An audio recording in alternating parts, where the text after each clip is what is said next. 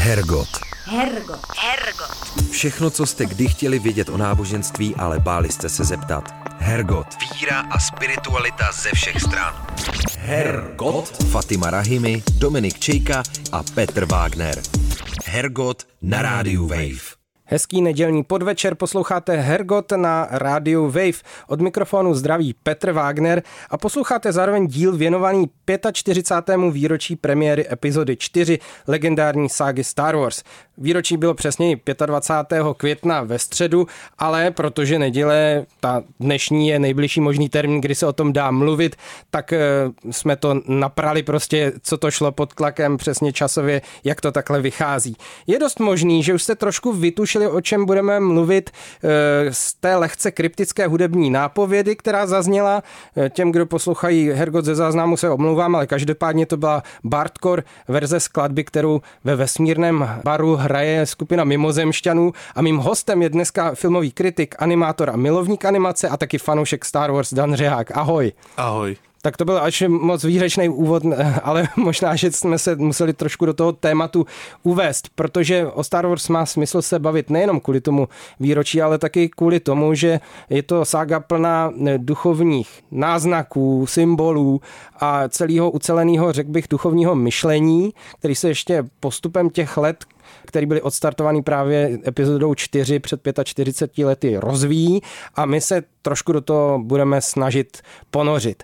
A my jsme zjistili, ještě dřív než jsme začali točit, že vlastně vstup do toho světa máme podobný. A sice v dětství v roce 91, je to tak dané? V roce 91 já osobně v kině Blaník, pěkně s dubbingem, pěkně Počkej, ze já byl taky kopie. Blaníku, kdo ví, jsme se tam nebyli Já jsem tam byl sedmkrát. Celou rodinu Jo. jsem tam tahal, babičku, dědečka, všichni to museli vidět. Někteří rodiče to viděli i víckrát, kamarádi. Pořád jsem tam chodil, protože tam se dělo něco kouzelného.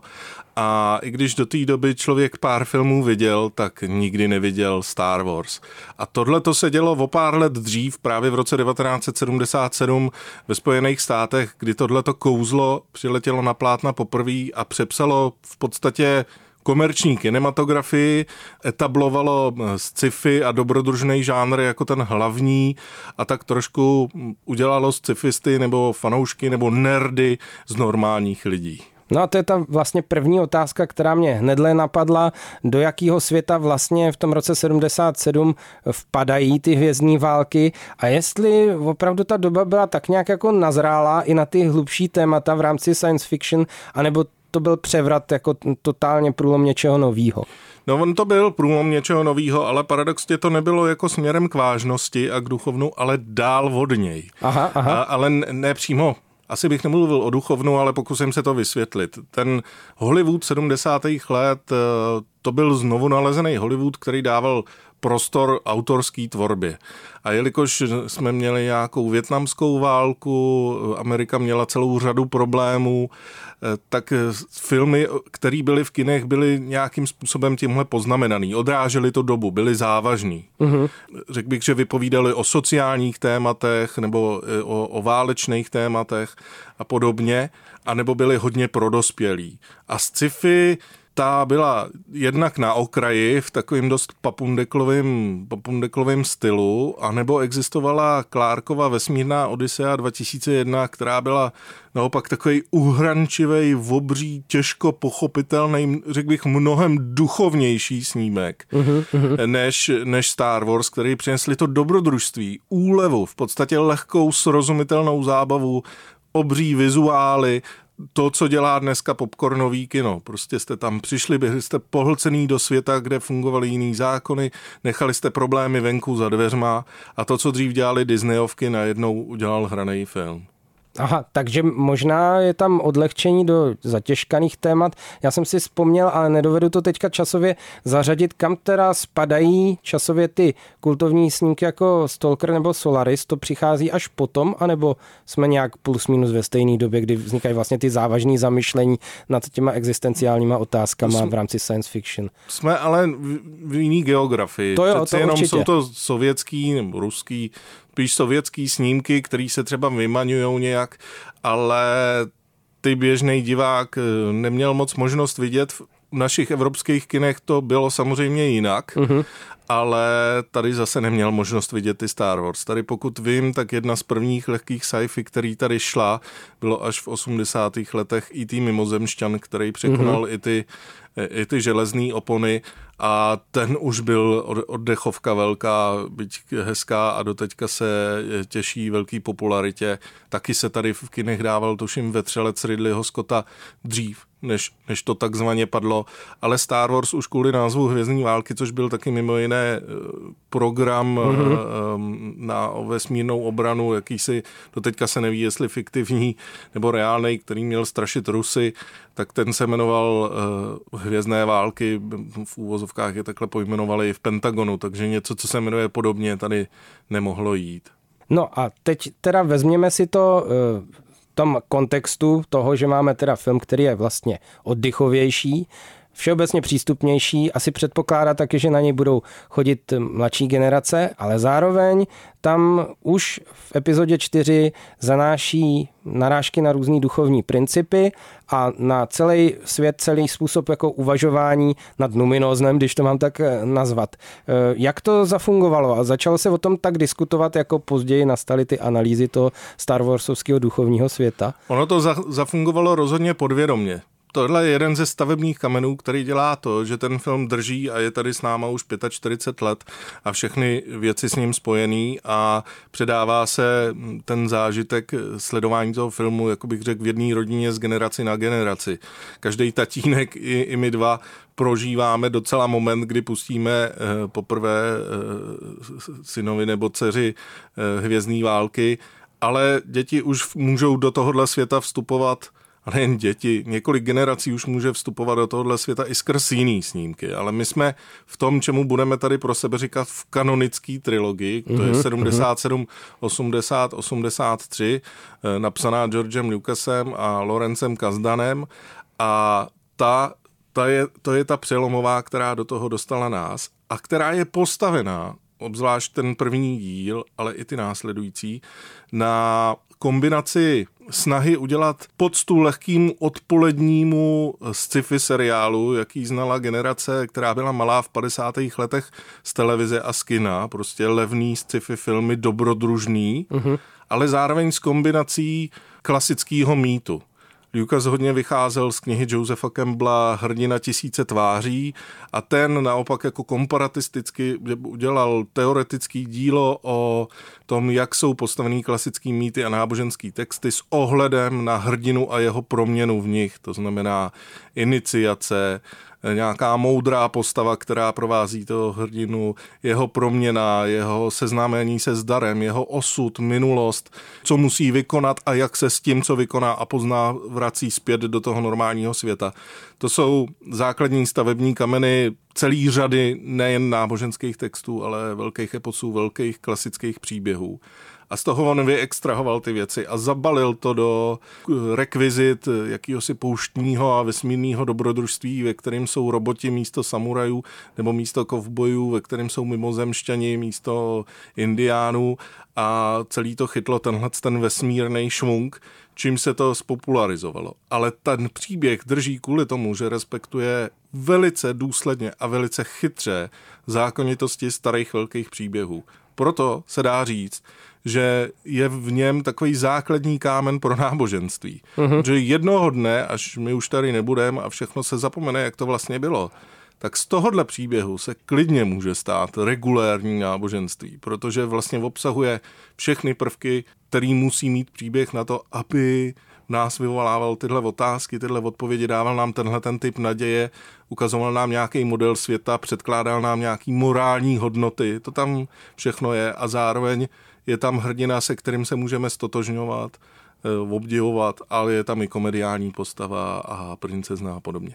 No o tom, jak se z toho skutečně jako stává už teď možná nějaký náboženství, se ještě budeme bavit. Dokonce pro některý možná překvapivě se to stává i v prostředí eh, země, která je považovaná za jednu nej, z nejateističtějších v Evropě. Ale teďka bych se rád podíval eh, na samotný ten duchovní svět Star Wars Krom toho, že následujeme nějaký pattern toho mýtu, který funguje, no, tak co tam ještě všechno najdeme za duchovní myšlenky a principy? Celý Star Wars jsou echt dualistický. Někdo to přirovnává yin a yang, je tam nějaká světlá strana, nějaká temná strana. Je tam jednoduše souboj dobra se zlem. Dobro je reprezentováno světlou stranou síly. Síla je, dalo by se říct, něco jako Bůh, ale není personifikovaná. Je to síla, the force. Uh-huh. Je to jakýsi působení, který je mezi lidmi, mezi předměty, je v celém vesmíru a těm mnichům, respektive v tomhle případě rytířům Jedi, pomáhá v podstatě kouzlit. Pomáhá jim líp vidět, líp se soustředit, pomáhá jim vyskočit vejš, pomáhá jim hýbat předměty na dálku, pomáhá jim mluvit s mrtvýma, pomáhá jim uh, vidět, co jiný nevidí, eh, rychleji se soustředit a vycítit třeba i budoucnost nebo věci, co se dějou jinde. A ovlivňovat taky třeba jiný A ovlivňovat bytosti. mysl jiných bytostí, které nejsou dost... Prostě je to prostředek, kterým se kouzlí, protože je jakoby všudy přítomný. Je nad fyzickým vesmírem, ale přímo do něj zasahuje. To znamená, že může hejbat molekulama, dá se říct. A teď se to snaží používat podle nějakého kodexu, který by se dal nazvat světlá strana. Prostě ta moc je silná, uh-huh. ale oni ji vlastně využívají jenom pro něco a pro něco už ne. To už je zapovězený. Ale je to samozřejmě druhá partička, ty se jmenují sitové a ty naopak využívají sílu jinak. Ve svůj vlastní prospěch, k získání větší moci a nebojí se pátrat a objevovat jiný schopnosti té síly, které jsou třeba zapovězený u těch Jediů, jako že vedou k nějaký bolesti nebo k nějakému utrpení, nebo že by právě způsobili, nebo jsou založený na sobeckosti. To znamená, že sitové jsou svým způsobem někdy mocnější, ovládají tu sílu jinak, dokážou vzkřísit mrtví, dokážou nebo někteří z nich legendární, uh-huh. dokážou eh, fakt ovlivňovat mnohem víc lidí, nazbírat větší moc, jsou poměrně dost schopní i v tom boji, protože je to propojený s bojovým uměním. A, je tam ta zbraň, eh, laserový meč, jako noblesní zbraň, která je spojena se svým nositelem. To do toho vlastně náboženství taky zapadá, všechny tyhle ty rekvizity. A na tomhle to je postavený. Plus k tomu patří ten kodex Jediů, nebo respektive to jejich moudrost, který přichází jednak skrz postavu Obyvana, pak uh-huh. skrz postavu Jody, což je ještě vyšší učitel, člen rady a postupně během toho času, jak přibývaly ty filmy a e, na kánon se nalepovaly další věci a Expanded Universe, tak se samozřejmě i celá tahle filozofie zatím rozvíjela. Ale co jsou ještě, jestli můžu, no, e, určitě. ještě jsou tam dvě podstatné věci. Je tam jakási snaha o balans, je tam snaha tohleto vyrovnat, aby jedna síla eh, nebyla větší než druhá. Což je v podstatě nesmysl, ale hrozně se o to všichni snaží. Uh-huh. Na druhou stranu, tím srovnáním síly se ale myslí destrukce té temné strany. Uh-huh. O to tam v tom příběhu jde. A tohle to moc nesedí, ale nějaký směr to tomu dává. Nesmíte o tom zase přemýšlet úplně do hloubky, ale hlavní hrdina, který je, poznáváme ho nejdřív jako antagonistu, jako zlýho, uh-huh. jako Darth Vadera, je ten, který má přinést balance to the force, má přivít rovnováhu do síly. Ale paradoxně se tím myslí zničení těch zlejch. Ale co je tam další podstatnější prvek, je vykoupení a odpuštění. Osobní oběť, skrz je tohleto učinění. To zlo je vždycky zapuzený skrz to, že já sám sebe obětuju, jako v případě Darta Vadera, ale vykoupím se někde, vykoupím se třeba v očích svýho syna. I když jsem napáchal hodně zločinů, tak nakonec tam přichází odpuštění stran toho syna. To je docela podstatný prvek, na který se dost často zapomíná v těch, v těch, v těch hlavních rozborech.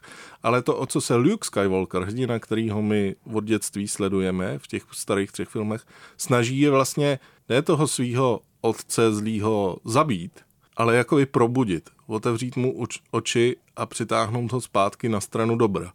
Což je trošku jiný a trošku lepší, než to bývá už je to zamotaný tím, že jeho největší nepřítel je vlastně jeho nejbližší příbuzný. Hergot. Hergot. Hergot. Fatima Rahimi, Dominik Čejka a Petr Wagner. Hergot na rádiu Wave. Bavíme se o jakési neosobní síle, kterou musí hlavní hrdinové ságy Star Wars zpracovávat, nějak se s ní popasovat sami osobně. K tomu na pomoc mají určitý kodex, anebo můžou se taky na ten kodex vědomě vykašlat a následovat nějakou jinou cestu, možná o něco riskantnější. E, zmínil si mistra Jodu jako bytost, která zprostředkovává moudrost pomocí takových jako koánů, dá se říct. A e, George Lucas se prý nechal slyšet, že e, opravdu ten Joda má trošku propagovat myšlenky Zenu nebo dostat tam takový, takový ten zenový rozměr. Kromě toho, že se metá teda tím zenem jako pojmem, tak se taky dost zmiňuje taoismus anebo buddhismus obecně, co všechno tam za souvislosti bude s náboženstvíma, který už jako známe takzvaně z reálného světa, i když vlastně možná ten Star Wars svět už je taky úplně jako stejně reálný jako ten, ve kterém fungujeme my tady teď. No, možná, tohle už je hodně abstraktní dotaz. Mm. Ale co se týče těch vlivů, tak on je to megamix už na základě toho, že vlastně do, do značné míry ty původní snímky vycházejí z inspirací japonskou kinematografií, Kurosavou a mm-hmm. spíš samurajskýma filmama. Teď, když vznikají nový seriály, tak režiséři eh, hledají inspirace naopak Fordovskýma westernama. Oni tam jsou vizuálně, ty reference. Ale eh, mnohem víc je to obdiv k té samurajské kultuře možná, ale i ne, nejen jako obrazově a, a nějakýma prvkama, jako máme tam třeba dvojici robotů, která hrozně připomíná eh, dvojici takových nektubů z, z Kurosovova Hidden Fortress. Mm-hmm. Fakt jako dos, doslova skoro obsanou, ale jsou to, jsou to roboti a jeden nemluví, takže se o úplném opisování mluvit nedá. Ale tyhle východní, východní vlivy tam můžou být, ale pořád tam cítím víc, víc um, vlivů antiky a křesťanství a starého zákona. A v čem konkrétně? Protože um, Luke Skywalker je plaváček, stejně jako Mojžíš, stejně jako jakákoliv pohádková mm-hmm. postava, vlastně by se dal přirovnat ke Kristu i tím, že se narodil v totálním zapadákově, ale je to sirotek, který je někomu jako odevzdaný. Když vystoupíme z toho kánonu z těch starých filmů, tak v prekvelech, který vznikaly na pomezí 90. konce 90. let a začátku nového milénia, eh, tak tam jsme se dozvěděli, že ten jeho zlej táta, z kterého se stal Darth Vader, tak se narodil jednak v otroctví, a druhá k matce, která nezná otce. Uh-huh, Ale prej s nikým nespala. Uh-huh. Ale dozvídáme se tam další věc, že síla, jak s ní člověk může, jak s ní člověk může zacházet, je měřitelná. Což hrozně schodilo řetěz všem, který to brali jako čistě duchovní věc, ale tam jsme se dozvěděli, nevím proč to George napadlo a nevím, z čeho to vychází, že v krvi máš medikloriany, což jsou jak, jakýsi živočichové, mm-hmm. vnímavý k síle. Podle toho, kolik jich máš, takový seš jako v tom borec. Což je takový, furt si můžeme říkat, ještě jsme nevynalezli přístroj, který by nám je změřil, ale když když tomu čistě abstraktnímu, jako soustřed se, sklidni se to a teď cítíš to, jak to s tebou proudí, tak je to něco jiného, než když se řekne, máš malý bakterie, který. Mm-hmm. Takže už tady jako už si může, dalo by se říct, tvůrce si něco kazí tím, že přestává respektovat ty starý zaběhnutý principy vyprávění. A není to reflexe trošku toho, to, to, co se vlastně v té době objevuje, jako různý eh, parapsychologické experimenty a tak dále, kdy je potřeba eh, začít ty jevy nějak jako třeba vědecky pozorovat nebo měřit, zachycovat to nějak. Není to vlastně odraz něčeho, co se eh, v té, já nevím, širší vědecké veřejnosti odehrává ve stejnou dobu plus minus, kdy vznikají ty filmy?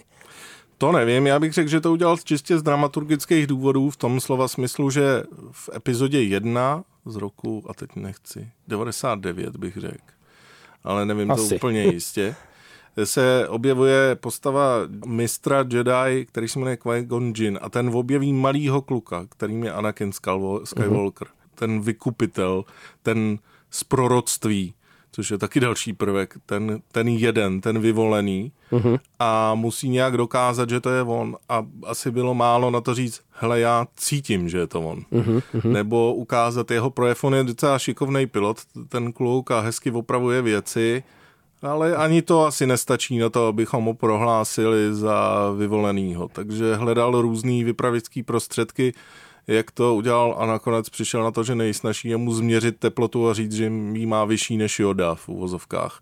To znamená, Aha. má víc merichlorionů v krvi než joda, to znamená, že to je fakt jako borec, s kterým síla je. A tady už se ty jako věci různě kazej, ale takový ta, ta, ta, ta, ta dualistická linie furt zůstává a to zlo je tam nějak přítomný. A pak existuje trilogie nejnovější pod kuratorou studia Disney, kterou částečně napsal Lorenz Kazdám, co psal starý Star Wars, ale taky J.J. Abrams první a třetí díl a prostřední díl Ryan Johnson. A právě zatímco J.J. Abrams tak trošku remakeoval starý Star Wars, tak Ryan Johnson se v tom druhém díle nové trilogie, což je teda osmička, mm-hmm. pardon, že je to tak složitý, ale hol to tak je. To, je to tak, jako, no, ne, nemůžeme se tomu vyhnat. Jsou to úplně. knihy, jsou to, jako jsou to starý svitky, musíte se v tom orientovat trošku. a ten chtěl tenhle ten svět a tenhle tu osudovost jeho porušit, takže vzal tu novou hrdinku Ray, připravil jí o, o rodiče, jakože není podstatný, kdo byli tvoje rodiče. Uh-huh. Každém mýtu je to podstatný. A do teďka to ve Star Wars bylo podstatný. A fanoušci se hrozně nemohli smířit s tím, že najednou ona nemá zvláštního předka a nikam jako nezapadá v té rodinný sáze. Plus se rozhodnul o to, že nezáleží na nějakých um, kodexech, knihách, těchto věcech, je čistě to, chtěl napsat nový zákon, tak řekl prostě následuj srdce. Tady o to jde, podívej se dovnitř a to, co je správný, je správný. A celý to tak trošku začal ničit a ještě tam dal postavu, ale v dobrém slova smyslu ničit. Začal z toho prostě vyprávět jako nový tvůrčí pohled na tu věc. Mhm. Vlastně s respektem k té stavbě toho eposu hledal jiný pohled na něj a vnášel do něj nové otázky. A jednak dal nové schopnosti, jim síly jako zjevovat se jinde a e, jakoby, jako průhlednej někde bejt jinde a, a podobně ale ještě do toho přines šedou figuru. Uh-huh. Někoho, kdo nežije v té dualitě. Ta figura je epizodní, jen tak se tam objeví, ale je poplatná v oběma stranám a tak nějak říká, tohle je život. Na druhou stranu nechtěl sebrat úplně tu naději a hrozně hezky tam propašoval víru dětí a lidí v něco, co už je dávno zapovězený, zakázaný a co se omezuje na nějaký jakýsi vyvolený bytosti. A ukázal, že na jednom záběru na konci toho filmu, že vlastně ta síla se opět skrývá u těch nejmenších a v obyčejný dítě, co je jako otrok, uklízí ve stáji, ji najednou může mít. Že si furt vyvoluje další a další a, a, a tak to trošku bych řekl, jako vrátil vrátil lidem z té z nejvyšší kasty různých těch Jediů a podobně. A tohle to pro mě bylo mnohem zajímavější kázání, než neustálý to omílání těch, těch předchozích eh, práv a toho, co ten Lucas vlastně napsal. Pro mě to bylo nejlepší kázání na to téma. Uh-huh. Ale už to byl někdo, kdo káže na téma někoho jiného. Už, už tu Bibli, což jsou ty kanonický, eh, ty kanonický filmy, nějak vykládá, nějak se k ní staví a dost zajímavě ale hrozně schořel v přijetí té veřejnosti, protože najednou je to moc složitý, moc nepochopitelný a moc bere a rozebírá ty základní kameny. Už to byl najednou, jak bych to přirovnal, protestantský farář, který přijde s dlouhým kázáním do malé vesničky někde na jihu Itálie, jako, kde jsou zvyklí na jezulátko. Jakoby, jo, je to to tež, je to ono, ale vypadá to tak strašně jinak, že to je trošku nepřijatelný a nikdo mu úplně nerozumí. A vlastně je to strašně riskantní, protože ty narážíš v tomhle na díl The Last Jedi, kde, kde vlastně dá se říct, že v postavě Luka Skywalkera může člověk vypozorovat eh, nějaký jako obraz krize institučního náboženství nebo obraz krize tra- tradice nebo vztahu k tradici a to, co si myslím, že asi vadilo nejvíc fanouškům je, že vlastně podpořit to nový a zbourání toho starého přijde Joda, kterýho všichni vnímali jako ochránce a garanta té tradice a ten pomůže vlastně zlikvidovat eh, to písemné dědictví. Tak eh, jestli eh, to není taky odraz nějakého přemýšlení o tom, že je už delší dobu diskuze o krizi institučního náboženství a že to e, vlastně obecně ve společnosti míří k tomu, že víra bude prožívaná víc na rovině osobní a víc na rovině možná nějaký jakoby komunitní a míň na, na rovině fixní tradice.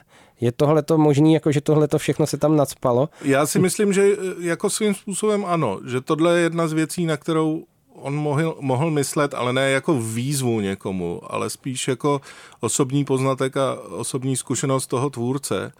A, ale ještě, ještě co lidem vadilo je, že sledujeme jakoby hrdinu, který selhal který sice pomohl zničit impérium, napravit od Darth Vadera, přinesl tu novou naději, uh-huh. ale najednou se ocitáme ve vesmíru, kde zase hrozí nová diktatura, nový impérium, on je někde schovaný, už nevěří těm svým starým poznatkům. Už nevěří, že se něco může změnit. Všechno to vzdal. Nikomu nepřenáší ty vědomosti. Nic se jakoby nedozvěděl, čím by mohl zastavit ten neustálý koloběh toho návratu toho zla. Vlastně, že ten balans, že jsem zabil zlýho, ale pak se mi tady narodila, je to můj synovec.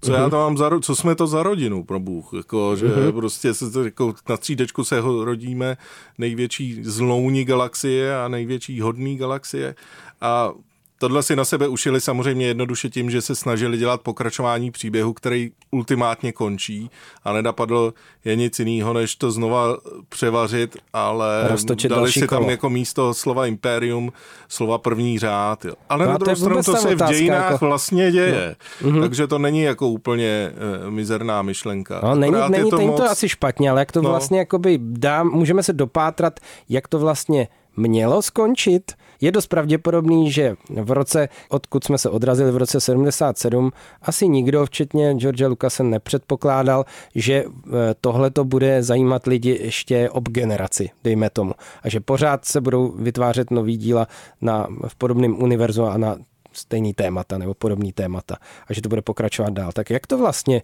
asi tak mělo být. Dá se to vůbec vypátrat třeba z té klasické trilogie? Jak no, je ten svět tam uzavřený i v tom smyslu spirituálním? Je to vyřešený a hotovo? Tam, tam je to vyřešený, právě že to tam je vyřešený a začíná to tou novou nadějí, jakože čeká nás nová budoucnost. Navštěvujeme, a u Star Wars to platí dvojnásob, navštěvujeme nějaký okamžik nějakého jako živého světa.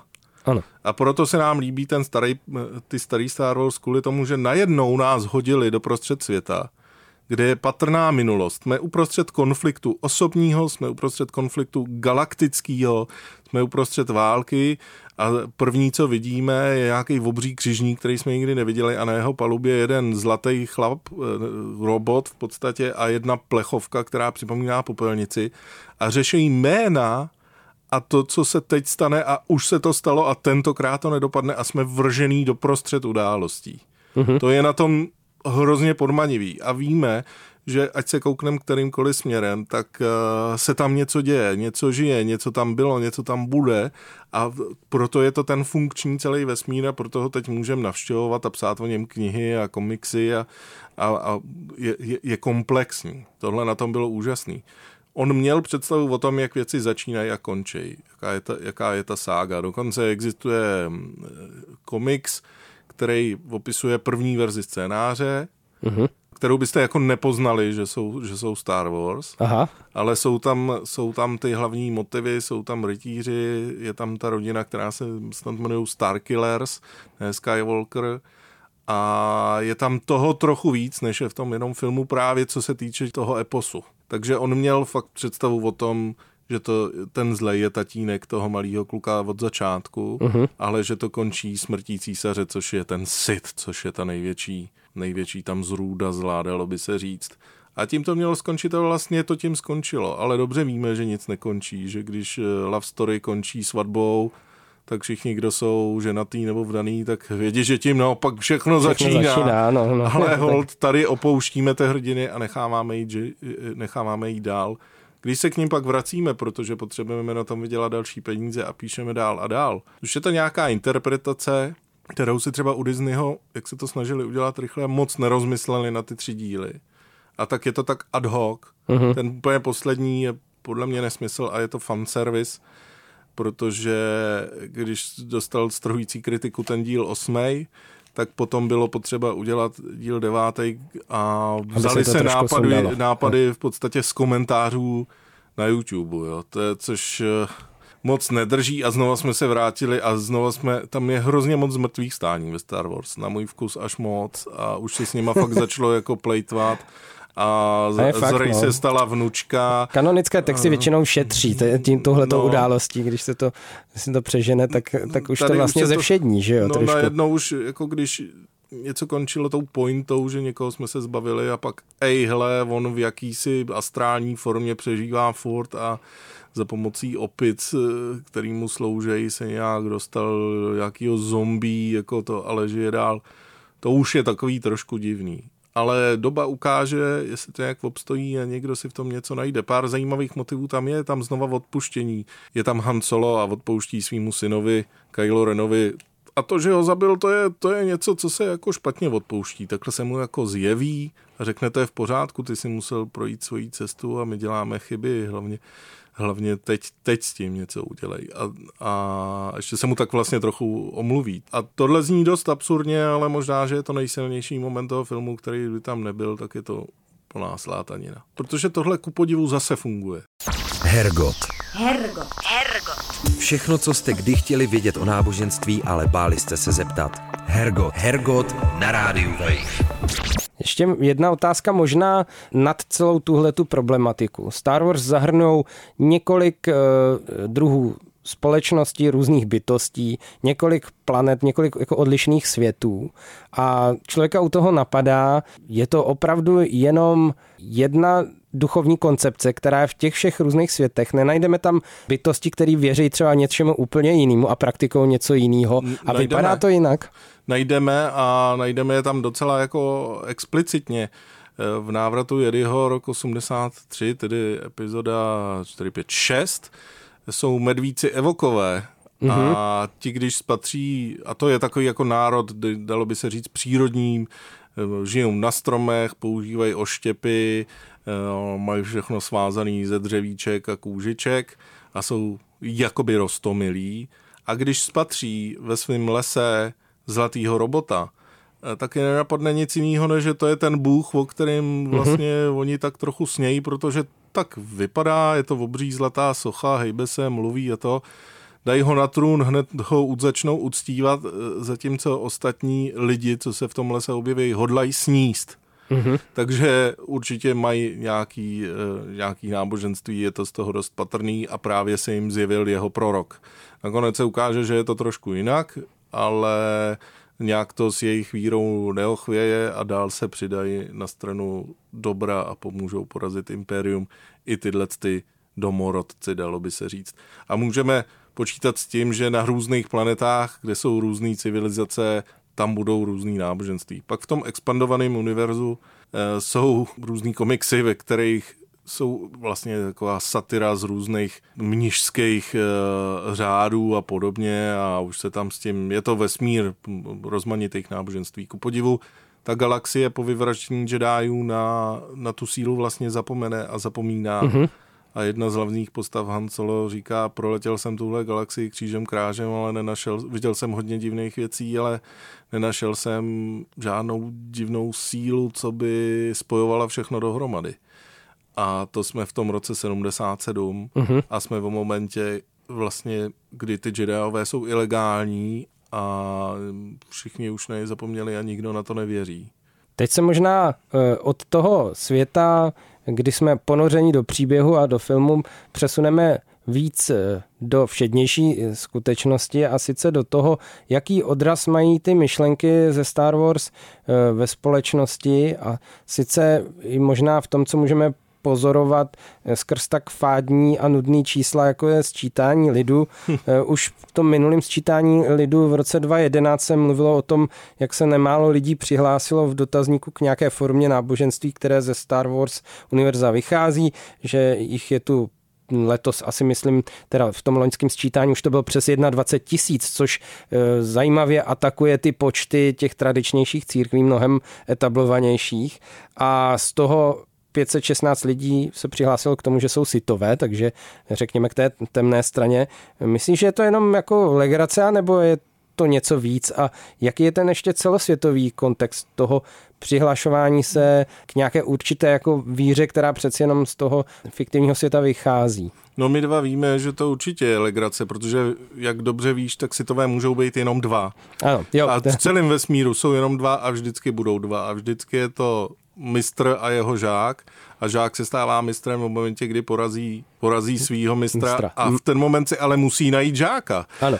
což jako vlastně se stane jeho budoucí skázou a to je zase takový blbej zákon, který oni jakoby platějí za tu nesmírnou moc, kterou mají.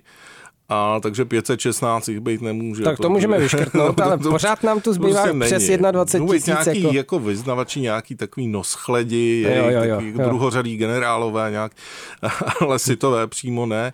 Ale k tomu jedaismu uh, se poměrně dost jako lidí hlásí, ale to není ani náboženský směr, ani jako církev. To je vlastně to, z čeho to vychází, je dost často právě to fanouškovství je to něco, co máš rád a je to něco, kde se jakýsi spirituální rozměr vyskytuje, tak ho tam prostě napíšeš samozřejmě z legrace, hmm. protože i když americká armáda dělala experimenty se sílou a snažili se, muži, kteří zírají na kozy, je o tom film, snažili se pohybovat předměty na dálku a telekineze a já nevím co, tak to nikam moc eh, nevedlo a zatím nikdo tak úplně jako vnímavý vůči síle není. Možná, že nějaký indický jogín by na tohle měl jiný názor, ale ten, pokud vím, tady žádný jako hustý nežije. Takový ty, co umějí 300 let sedět v jeskyni a pak o tam tať odejít, aniž by se jednou napili, tak to jsou borci, kteří o tom vědí možná víc, ale obecně tu sílu nikdo moc jako ovládat nedovede, ale to fanouškovství, a to neříkám, že je stejná skupina lidí, jako to napad, napsala do toho otazníku, uh-huh. je to druhý a vlastně horší náboženství, který zatím je. Aha. Protože co se stává v současném světě, a možná nejen v současném s, s fikcí, že máme někdy tendenci, že když něčemu hodně fandíme, tak je to naše. Uh-huh. A jakmile u toho prožijeme hodně intimní zážitek a může to stát třeba i jenom s tvojí oblíbenou kapelou, když máš pocit, že vydala album, který k tobě jako mluví, který tě fakt jako dostává, to je prostě nejoblíbenější album. Tak máš pocit, že ho vlastníš trošku, že, že vyvěrá, vyvěrá tak trochu i z tebe, i když udělal někdo jiný. Mm-hmm. A u, u tohohle filmu je tohle úplně jako příšerný. V tom se nachází tolik lidí, tolik lidí se lapne do toho, protože je to funkčně napsaný a tak se jim to líbí. A tak to žerou, že už mají pocit, že to je jejich a že tomu nejvíc rozumějí, jako já teď třeba tady. Mm-hmm. A z toho, z toho pak ku podivu je hate and suffering, jak, jak se říká ve Star Wars. Toho jsou pak ty ku podivu xenofobní projevy na internetu. Najednou se ty fanoušci stali až toxickýma. Uh-huh. Samozřejmě to odpovídá nějaký době v Americe, Trump podobně, jako Flat Earthers, všechno je vždycky, je to furt kultura, furt je to jako jakýsi odraz toho, v čem žijem, co nás zajímá, celý ten, celý ten guláš sociálně kulturní a v tom nějak figurují Star Wars, protože jsou prostě velký současný mýtus. A ten mýtus sledují lidi, kteří jsou různí a z různých stran a díky internetu jsou hlasitý, stejně jako jsou hlasitý já nevím, autoři pro ruský propagandy. No prostě dobře, ale to ne, není to určitě jediný mýtus, jediný silný mýtus, tak to srovnání, který se nabízí úplně jasně, když teda pominu science fiction a odejdu trošku víc k fantazi, tak nejpropracovanější svět, fantazi svět eh, pána prstenů a doprovodní literatury podpořený ještě dost jako úspěšnou eh, filmovou řadou. Eh, to je jako věc, která taky táhne, přesto se mi nezdá, že by se někdo k tomu přihlásil a mohl to napsat do dotazníku, teda tuplem ne u nás, jakože věří v ten Tolkienovský svět, dejme tomu.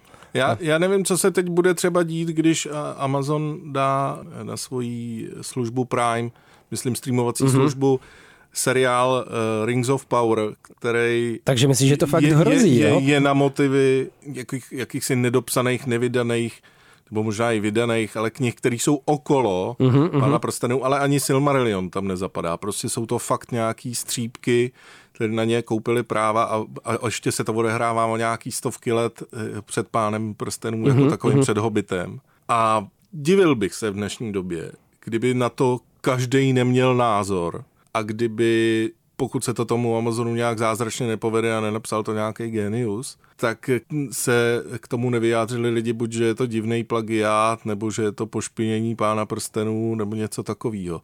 U těch Star Wars se tohle děje bohužel hrozně moc a hrozně to poskvrňuje.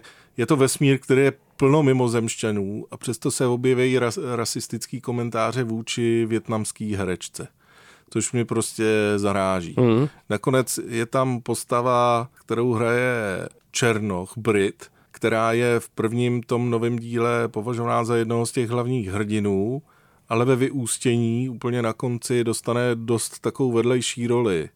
A já si říkám, jako v Americe a navíc u Disneyho, který si dává pozor na to politickou korektnost a naopak jako podporuje dělá tunu věcí, kde jsou ženský hrdinky, minority, snaží se v tomhle tom být velmi progresivní, i když je masovej, tak si nedá pozor na to, jak jako zachází s takhle jako významnou postavou, když je v Americe neustále jakoby rasový konflikt, nebo mm-hmm. je to téma dne, každý den.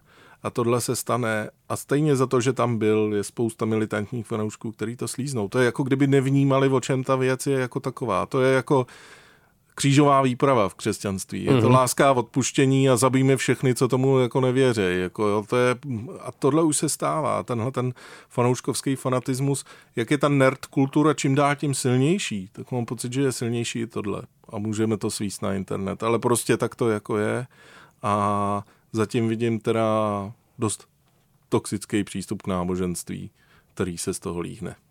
No, několikrát tady padlo jak široký a vrstevnatý to vesmír vlastně je eh, v rámci Star Wars, ale taky tady mockrát padlo o tom, jakou roli hrajou peníze v pozměňování a rozšiřování toho příběhu neúplně ku prospěchu věci. Eh, myslíš si, že tím, že pořád to ještě pokračuje dál a uvažuje se o dalších dílech na tohle téma, že, že se může i, ten, i to duchovní univerzum v rámci univerza úplně rozpadnout a rozbřednout v nějaký nic neříkající ezofráze divný? A nebo se podaří furt něco podstatného z toho udržet a podařilo doposavat? To je otázka, jak to vlastně funguje. Možná, že bychom na tohle našli odpověď trošku v islámu. Ne? Jako, že kniha, kterou napsal prorok, jo, jo, jo. knihy, který napsal někdo, kdo mu byl blízko, až jasně, to ta, ta hierarchie, ty tradice, jasně. No a kdy, kdy jedna skupina říká, jo, všechno je tradice, a druhá říká, ne, tradice je jenom tohle. Jako mm-hmm, to, to, mm-hmm. Ty Star Wars vlastně fungují dost obdobně tomu, když teď doufám, že jsem se žádného muslima nedotknul. Je to jenom příměr k tomu, jak, jak fungují příběhy, které se nabalujou, nabalujou, nabalujou a mají na lidi takovýhle vliv. E, samozřejmě, že to není etablovaný náboženství, ale je to příběh, který lidem mluví do života a další, další tvůrci s ním nějak budou zacházet a jestli přežije 100 let, to si nejsem úplně jistý. Je dost možný, že se rozmělní, protože je v rukou nějaký jako korporace, která ho bude používat stylem, aby nikoho neurazila, ale on byl postavený na nějaký jako progresivnosti. Jo. A ta se blbě jakoby vyrábí programově. No, hmm. Navíc, když chceš, aby to bylo furt to starý a zároveň nový. Tyhle ty dva zajíce chytit najednou se skoro jako nedaj. To chce, to chce Fishtrona. To chce fakt to udělat vlastně nově, ale to, že to ty starý vezme taky. Což se zatím moc neděje, ale bude dít. Oni opustí tu Skywalkerovou ságu, tu tu rodinou uh-huh. a budou v tom vesmíru lítat časem tam a zpátky, tak jak je to módní. Ale možná, že budou vznikat prostě generický dobrodružný příběhy. Protože když si to vezmeme kolem a kolem, tak Star Wars jsou autorský film, vlastně nezávislý umělecký film. Uh-huh. Byť uh-huh. je to pratáta všech komerčních obřích spektáklů, co dneska vidíme v kinech. Ale někdo měl dost unikátní vizi, tu si navzdory všem prosadil a ona měla úspěch. Teď je to jinak. Teď je tam prostě nutná náplň, kterou musí někdo dělat, vyprodukovat v jisté kvantitě pod nějakou kontrolou kvality. A už to není takový to tvůrčí vzedmutí ducha, takže z toho možná budou jako generický eh, kraviny a celý ten mýtus to pohřbí, anebo právě i v tom bude přežívat a teď najde se tvůrce, který furt nás to třeba bude bavit. A nebo přijde něco úplně nového. A to je možná ta moje poslední otázka, vzhledem k tomu, že tak trošku latentně oslavujeme, že ten příběh už je s náma tady minimálně 45 let. Eh, tak jestli vidíš na obzoru eh, něco třeba novýho, co má podobný potenciál, anebo jestli je vůbec šance, vzhledem k tomu, jak se posunul filmový průmysl i v ostatní média, že vůbec může něco takového podobně vzniknout. I v tom spirituálním slova smyslu toho kulturního ovlivnění. Hmm. Myslím si, že může. Dost často my jsme furt v jakýmsi tahu těch Star Wars i co se týče audiovize a nějakých těchto těch velkých spektakulárních audiovizuálních zážitků, filmů, případně přidružených médií, jako jsou hry a podobně, protože pořád prezentujeme dost podobné obrazy v dost podobných žánrech, co ty Star Wars spustili. Uh-huh. A dost často to je tak, že se ale adaptuje nejdřív kniha, která byla úspěšná, nebo stará kniha. A teď můžeme říct, že skvělý velkofilm je Duna. A Duna má v sobě taky jako dost mm-hmm. obsaženo na to, aby byla jako ženou půdou pro... Jsou tam spirituální náboženský prvky dost jinak a dost funkčně. Kdo to, kdo to napsal, Frank Herbert, tak jako věděl, jak věci fungují. Ale tam už známe ty knížky, jsou tady s náma dlouho a tohle je jenom jejich převyprávění ale že by někdo šáhnul po něčem originálním, co napíše z voleje a takhle to zasáhne eh, lidi, zatím to nepozoruju. Říkám si, jestli to nepřijde ze strany spíš počítačových her než filmu, uh-huh. nebo nějaký jako modernějšího média, Navíc se ten svět posunuje v tom, že se na nás chystá nějaký metaverzum. Možná se odpoutáme od toho, že nás budou zajímat ty věci tak, jak je prezentují Star Wars, že budeme vnímat příběhy skrz něco jiného, jiný typ příběhů a celá naše společnost se posune někam jinam, takže zrovna superhrdinové a kosmické lodě a všechny tyhle ty věci nebudou v módě, ale ten mýtus jako takovej ten se znovu zrodí stoprocentně. Stoprocentně někdo přijde s příběhem, který nás zase osloví. To prostě je vlastně starý příběh, který se dá povídat furt dokola, když ho nenapíšete blbě a moc genericky. Takových knih je jako milion. Fantazie popsaná neustálýma remixama jako starých náboženských příběhů. Konec konců i Easy Rider, bezstarostná jízda je představený kus nového zákona, jako, ale taky to jako nějaký obří kult nevybudovalo.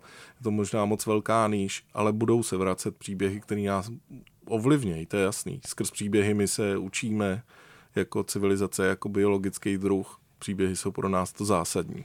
Dane, to je krásná myšlenka na závěr. Já ti moc děkuji, že jsi přijal pozvání do Hergotu. No a ještě si to asi zkouknem, co na to výročí jednou minimálně. No, mrknem. Já si teď o to dávám trošku voraz pár let, protože mě to jak pohltilo a ty hádky okolo toho, ale to víš, že jo. Musíme zaškolit novou generaci zase. Jo, je to tak.